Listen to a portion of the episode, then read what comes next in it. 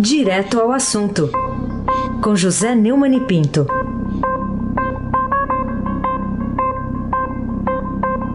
Oi, Neumani, bom dia. Bom dia, Heisen Abac, o craque. Bom dia, Almirante Nelson Volter. Sotaque, hein? Ah, Sotaque peruano, parece. peruano. Ah, tá. peruano. Torcedor do, do Paulo Guerreiro. Ah, tá. Bom dia, Diego Henrique de Carvalho. Bom dia, Moacir Biasi. Bem-vindo de volta. Bom dia, Clã Bonfim, Emanuel Alice Isadora. Bom dia, melhor ouvinte, ouvinte da rádio Eldorado 107,3 FM. Raíssen Abac, o craque.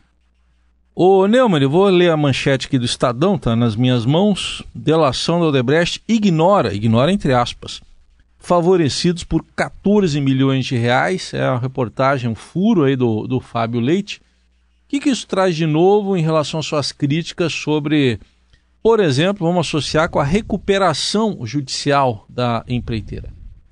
Pois é, o arquivos da transportadora de valores usada pela Odebrecht para executar pagamentos ilícitos a políticos e agentes públicos em São Paulo indicam ao menos 14 milhões de reais em entregas de dinheiro, dinheiro recolhido no comércio popular de São Paulo, né?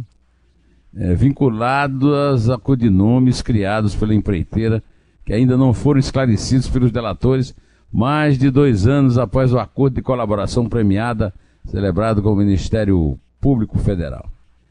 O, o, repórter confrontou os dados da planilha e do registro da- das conversas de Skype entregues por um ex-funcionário da Transnacional Polícia Federal com a programação semanal de pagamentos feitas pelo setor de operações estruturadas da Odebrecht, o departamento de, propina da empresa. As entregas abarcam um período que vai de maio de 2013 a maio de 2015 e envolve mais de 200 milhões de reais em repasses. O dinheiro vivo era captado em comércio popular de São Paulo. É, essa descoberta do Fábio Leite leva à conclusão de, mais uma vez, de como foi apressada e equivocada a decisão do juiz João de Oliveira Filho, eh, da primeira vara de falência de São Paulo, que fez tudo o que a Odebrecht queria, pôs os bancos públicos no fim da fila, ou seja, o contribuinte, os bancos privados já negociaram e fi- ficaram de fora, e a Odebrecht fica eh, aí morrendo de rir da nossa cara, porque não entregou tudo o que prometeu entregar. Isso é, merece uma reconsideração, primeiro dessa recuperação judicial. Eu quero saber é, se os é, tribunais superiores ao juiz vão ficar é, infensos a uma notícia grave como essa que põe em xeque a sentença do juiz. Aí se abaque o craque. Bom, Neumann, a- vamos falar aqui também um pouquinho de uma entrevista de ontem. Eu queria que você analisasse aí o conteúdo, desse sua opinião. Entrevista que foi publicada pelo Correio Brasiliense ontem com o ministro da Justiça, Sérgio Moro. O Raíssen, o Sérgio Moro, é, é, vamos dizer, se filia ao mesmo pensamento que o, o relator da TC, do, do Tribunal de Contas da União, né, o Bruno, como é que chama ele mesmo? Bruno Dantas, Isso. é, como eu venho lembrado aqui, o Bruno Dantas virou o voto. Você lembra que ele era voto vencido? E ele virou o voto por 4 a 1 e a- o Tribunal de Contas da União é, resolveu bloquear bens pessoais do pai e filho, Emílio Odebrecht e Marcelo Odebrecht. É, em, em relação a esse episódio, que essa discussão é, que o PT sempre coloca, que o, a Lava Jato levou o Brasil à crise, o Sérgio Moro dá uma opinião é, muito abalizada, com, coincidente com a do Bruno Dantas e com a minha, que eu venho insistindo aqui, e é por isso que eu gostaria de reproduzir o que ele disse. Ele disse exatamente o seguinte: há um equívoco básico nessa crítica de que a Lava Jato produziu despesas e a crise. O que comprometeu a produtividade e a eficiência da economia brasileira além de decisões de planejamento econômico equivocadas, foi a disseminação de práticas de corrupção. Aquela avaliação pretérita que muitos falavam, ah, a corrupção pode ser em países de desenvolvimento, uma espécie de graxa e não areia, é algo absolutamente ultrapassado no cenário mundial, nos estudos sobre corrupção. No fundo, a corrupção é claramente areia. Ela impacta a eficiência de qualquer empresa. E no nível disseminado, pode impactar até mesmo a eficiência da nossa economia, porque gera custos é, mais elevados e leva os agentes econômicos a tomarem decisões equivocadas sob o ponto de vista de qual seria a melhor decisão para nós termos um avanço. De todo modo, vamos colocar assim: eu era um juiz criminal. No direito brasileiro, no processo penal, só respondem as pessoas físicas. Então não houve nenhum processo criminal contra essas empreiteiras. Em relação à área civil, o Ministério Público e depois a Advocacia Geral da União e a Controladoria Geral da União celebram diversos acordos de leniência com essas empresas, o que podia ser feito para preservar dentro de nossa ordem jurídica essas entidades corporativas foi realizado. Mas vamos lembrar que essas empresas demoram muito a reconhecer que haviam se envolvido em práticas criminosas. Aqui interrompo o Moro para dizer que demoram e que depois você descobre que elas não entregaram tudo, como é o caso da manchete do Estadão hoje, do furo do Fábio Leite. Voltando ao Moro, ele diz: talvez fosse o caso, e isso seria relevante, de pensarmos em alguma fórmula de colocar nossa legislação, na nossa legislação, a possibilidade de realmente uma transferência de controle acionário de empresas grandes que se envolvem em corrupção. É, eu quero ainda dizer, Heisen, que no Estadão Notícias, que, tá, que, contém essa entrevista que eu acabei de ouvir é, com o, o Paulo Marinho, tem um comentário meu é, citando exatamente esse último parágrafo da declaração do Moro ao jornal Correio Brasiliense. Raíssen Abac. Uh, o Neumann, o ainda, crack. vamos lá, ainda sobre esse caso envolvendo o, o Moro, no tempo que ele era juiz, agora novas supostas conversas estão sendo divulgadas, inclusive agora não só pelo The Intercept, mas com parcerias com a Folha, com a Veja, Band News e a a própria Globo, né, no Jornal Nacional, uma grande divulgação. O que, que você diz? Qual o balanço? É, o, a, o Instituto Datafolha, da Folha de São Paulo, divulgou no sábado uma pesquisa dizendo que 58% dos brasileiros consideram inadequada a conduta de Sérgio Moro em conversa com procuradores da Lava Jato. Bom, vamos, vamos por partes, como diria Jacques Estripador. Né? Em primeiro lugar, o, a pergunta é capciosa. Na verdade, 58% reprovaram, mas não disseram que era ilícito, não disseram que era legal, não disseram que é, é, era, impa, era parcial. Ao contrário, é, o, o, a prisão do Muro, a prisão do Lula, é considerada justa por 54% dos mesmos entrevistados. Então, é, você percebe, pela lógica mais simples, aquela que eu aprendi com o Padre Bernardo no seminário, que uma resposta contradiz a outra, né? Agora, segundo a Folha, a aprovação em abril de Moro caiu de 59% para 52% em junho. Mas 54% é o mesmo número que o apoia, acha que ele deve ficar no, no Ministério. Quer dizer, a, a outra questão da, da outra parte que eu queria me referir é que as mensagens até agora até agora essas mensagens não foram é, certificadas, não foram periciadas. Enquanto não forem, para mim, não passam de ficção, de um cordel, né? O, é, como é que é? A barca pirata do Verdevaldo. Aí sem abaque, o craque. O Neumann, outro tema aqui, vamos falar da, da reforma da Previdência, que entra na reta final agora lá na Câmara para ser votada em plenário. Estou recebendo visita aqui, viu, viu Oi? Eu estou recebendo uma visita aqui. Ah, é? É, é um, é um bebezinho? É um rei. Hum, é um rei. rei. Ele tá aí? Um rei e a rainha mãe. Dá Duas uma, visitas. Dá uma piscada para eles aí por mim. então tá bom. Desculpe ter interrompido você. Não, tá tudo bem. A chegada tem que ser registrada. O, o Neumann, teve o relatório lá do deputado Samuel Moreira, aprovado semana passada lá na, na comissão da Câmara, presidida pelo deputado Marcelo Ramos. É, parece que agora aumentou a adesão à reforma, pelo menos é o que mostra aqui o, o placar do Estadão. A que você atribui isso? Pois então, o placar da Previdência do Estadão, né, nas vésperas da votação do plenário, estão garantindo que essa votação vai ser feita esta semana, né, está é, dando o, com o apoio de 247 deputados. Né, deles, 229 afirmam que dariam sim à reforma, com o mesmo teor que foi aprovado na comissão especial, e 18 condicionaram a aprovação a ajustes. Pela conta do, do, do placar, faltam 61 votos. Né? Agora, o ministro da Casa Civil, o Onyx Lorenzoni, disse no domingo que, pelos cálculos do governo, já existem cerca de 330 votos para aprovar a proposta. Ele chama esse cálculo de realista. O Rodrigo Maia não concorda, não dá números, mas, o presidente da Câmara, mas concorda que vai ser aprovada com uma certa facilidade. Eu gostaria de lembrar que se fala muito, olha, se tivesse colocado a proposta do Temer, isso, se tiver, o Lula também fez reforma, a Dilma também reforma. É, tudo reforma placebo, como diria a minha amiga Denise Frossá, a juíza que condenou os bicheiros.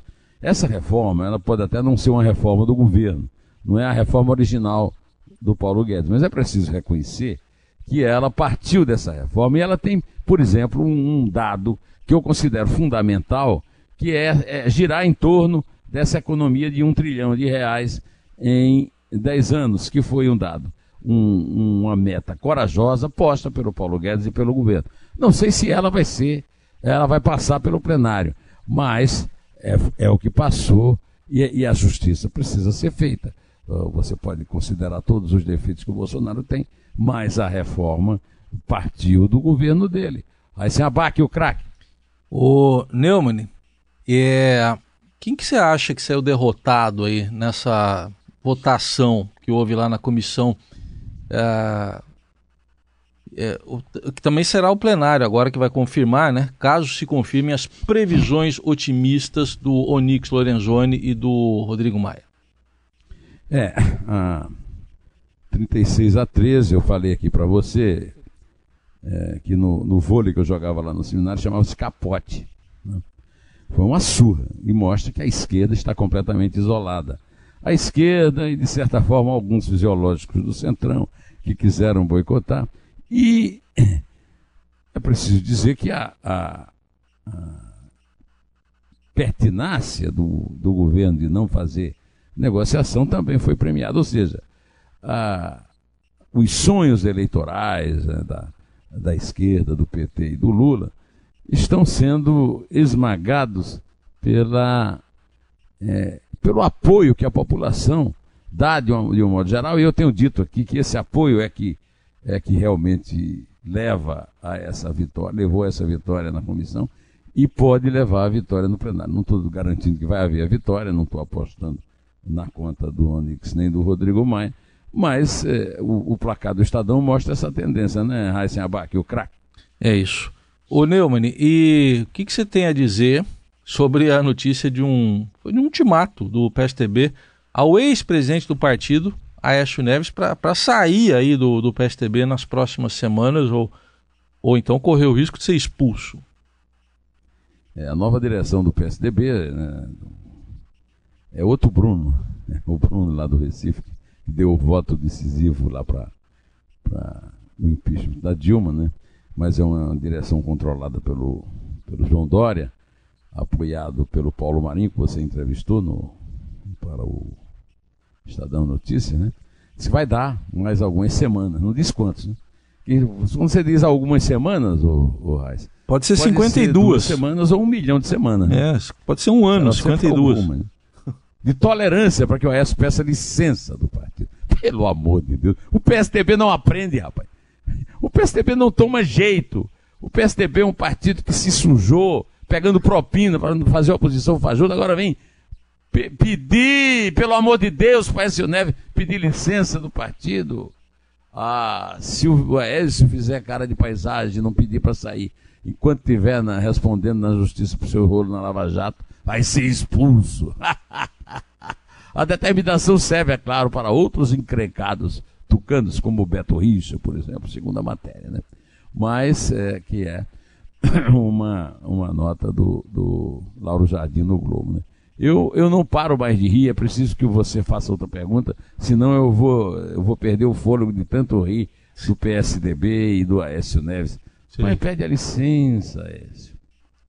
Aí, Sabac, o craque. Tá bom. Vamos para falar aqui um pouco de Copa América. Primeiro lado político. Você acha que o presidente Bolsonaro conseguiu, afinal, usar a ida dele ao Maracanã, na final contra o Peru, como prova de apoio popular a ele próprio e ao governo?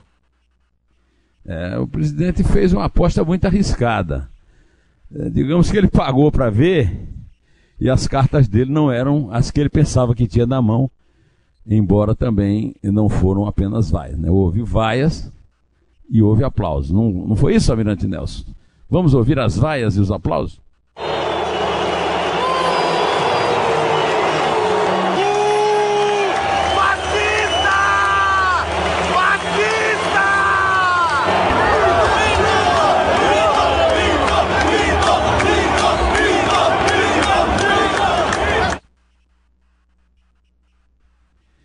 Bom, o presidente tentou fazer da final um teste de popularidade. Ele fez de conta que não era com ele. De qualquer maneira, né, foi uma coisa dividida, como dividido está o Brasil. Né? Do ponto de vista eleitoral, a esquerda, que comanda essas vaias, não está bem, conforme nós vimos nas eleições e vimos também no Congresso. Agora, ele precisa, é, talvez quem saiba depois das vaias que ouviu no Maracanã, é, fazer aquilo que o Paulo Marinho falou de, na entrevista para você, é, largar é, essa opção exclusiva pelos filhos e pelos aderentes da primeira hora das redes sociais e assumir que é um presidente de todos, de todos os brasileiros, né? e, e, não apenas deles. Aí se abaque o craque. Ainda sobre Copa América, o Neumann, sabe que o Messi é muito quieto, né? Muito na dele, joga muito, mas fica muito quietinho. Só que agora ele disse que o, a Copa América estava comprada, arranjada para o Brasil. O que, que você diz sobre isso? De repente ele assumiu um lado Maradona. Maradona que tem essas, esses ataques, né? E, bom, o, o Messi joga muito, jogou muito contra o Brasil. Só que ele falou isso num momento infeliz. Ele falou no momento em que o juiz permitiu que ele batesse uma falta. Ele, Messi, bateu a falta com a bola em movimento e passou para o Agüero fazer o gol. Eu não estou dizendo que a Argentina não ganharia o jogo, mas o gol foi irregular. O gol foi irregular e ele estava acusando o Brasil de roubar. Eu não entendi bem qual era, qual foi o roubo. É do jogo do Brasil com a Argentina. Eu acho até que a Argentina jogou melhor do que o Brasil naquele jogo, o que não é muita coisa, né? Ah, mas isso acontece no futebol. O Messi, já, o Messi não está tão velho quanto eu, mas já está bastante é, maduro para saber que isso acontece no futebol. E não sei se tinha acordo, se havia é, um, um, jeitinho de, de dar o, a Copa para o Brasil, mas o fato é que ao perder para o Brasil, a Argentina facilitou a caminhada do Brasil até uma final contra o Peru, que foi uma final dura, né? É, uma final, aí ao, ao contrário do que o Messi diz, o juiz prejudicou muito o Brasil ao marcar um pênalti que não foi, sobretudo ao expulsar injustamente, como aliás o juiz da, do jogo da Argentina tinha é, expulsado muito injustamente o, o, Messi. Acho que isso tem um, talvez um, não sei se é um elemento de roubo, mas é um elemento de inveja. Esses juízes devem invejar os grandes jogadores e aí expulsam para não terem concorrência com ele. Né? Então, num jogo importante como uma semifinal, da, da, aliás, como uma disputa de terceiro lugar e a disputa da final de uma Copa, expulsar os melhores jogadores que estavam atuando em campo é realmente uma prática que esses juízes deveriam, é, o Almirante Nelson deveria convocá-los para dar um curso para eles de como devem se comportar apitando um jogo de futebol. Aí se abaque o craque. Bom, para fechar, vamos fazer um registro aqui, uma palavra sua também do de legados. Né? Tivemos três perdas aí nesse fim de semana, né, o Neumann? O poeta Paulo Bonfim, 92 anos, o jornalista Salomão Schwartzman, a gente conviveu com ele lá na Band, inclusive, né? E o grande João Gilberto. O que dizer dessas três perdas? João Gilberto era um gênio, um gênio isolado, um gênio até meio folclórico na história do gato que se matou, de tanto que ele repetiu o pato. Mas essa história é, é clássica para mostrar como o simples é difícil. Eu acho que as duas uh, assim, a grande conquista, o grande legado que o João Gilberto passa para a música, para a arte e para a vida é que o simples é mais bonito, que o simples é mais é, fácil de comunicar, mas também o simples é muito difícil para fazer. O simples é muito complexo, precisa ter muita disciplina, muita competência, muito talento e, no caso dele, genialidade. É, é então um, um buraco terrível na nossa cultura a morte do João aos 88 anos. É, no mesmo sábado morreu o meu amigo Salomão Schwartzman, um jornalista de muito bom gosto, irmão do Natan, um grande, um grande violinista, né? É, um mito da música erudita brasileira, e ele mesmo, conhecedor, fazia um programa imperdível na Rádio Cultura. Fui algumas vezes dar entrevista para ele no programa que ele tinha na, na Band News, e fica aqui o meu beijo para Ana, a viúva do Salomão, que sabe que como o bem que eu queria ele, né? É, por fim, o poeta Paulo Bonfim, que é um dos 100 poetas que eu selecionei para minha antologia, que eu fiz os 100 melhores poetas do Brasil no século XX. Paulo, o Paulo, com 92 anos, era o chamado Príncipe dos Poetas. E para você ter uma idade dessa longevidade do Paulo, ele teve um livro ilustrado por Tarsila Amaral. Né? O Paulo é, é, é uma, uma, grande lacuna também na, na, literatura brasileira e particularmente em São Paulo, que ele era o poeta de São Paulo. Né? É, agora Deus vai ter um papo mais animado com o bom gosto e a simpatia do Salomão, o talento poético do Paulo e a genialidade do baiano de Juazeiro, João Gilberto. Heisenbach, pode contar. Vamos lá então. É três. É dois. É um. Em pé.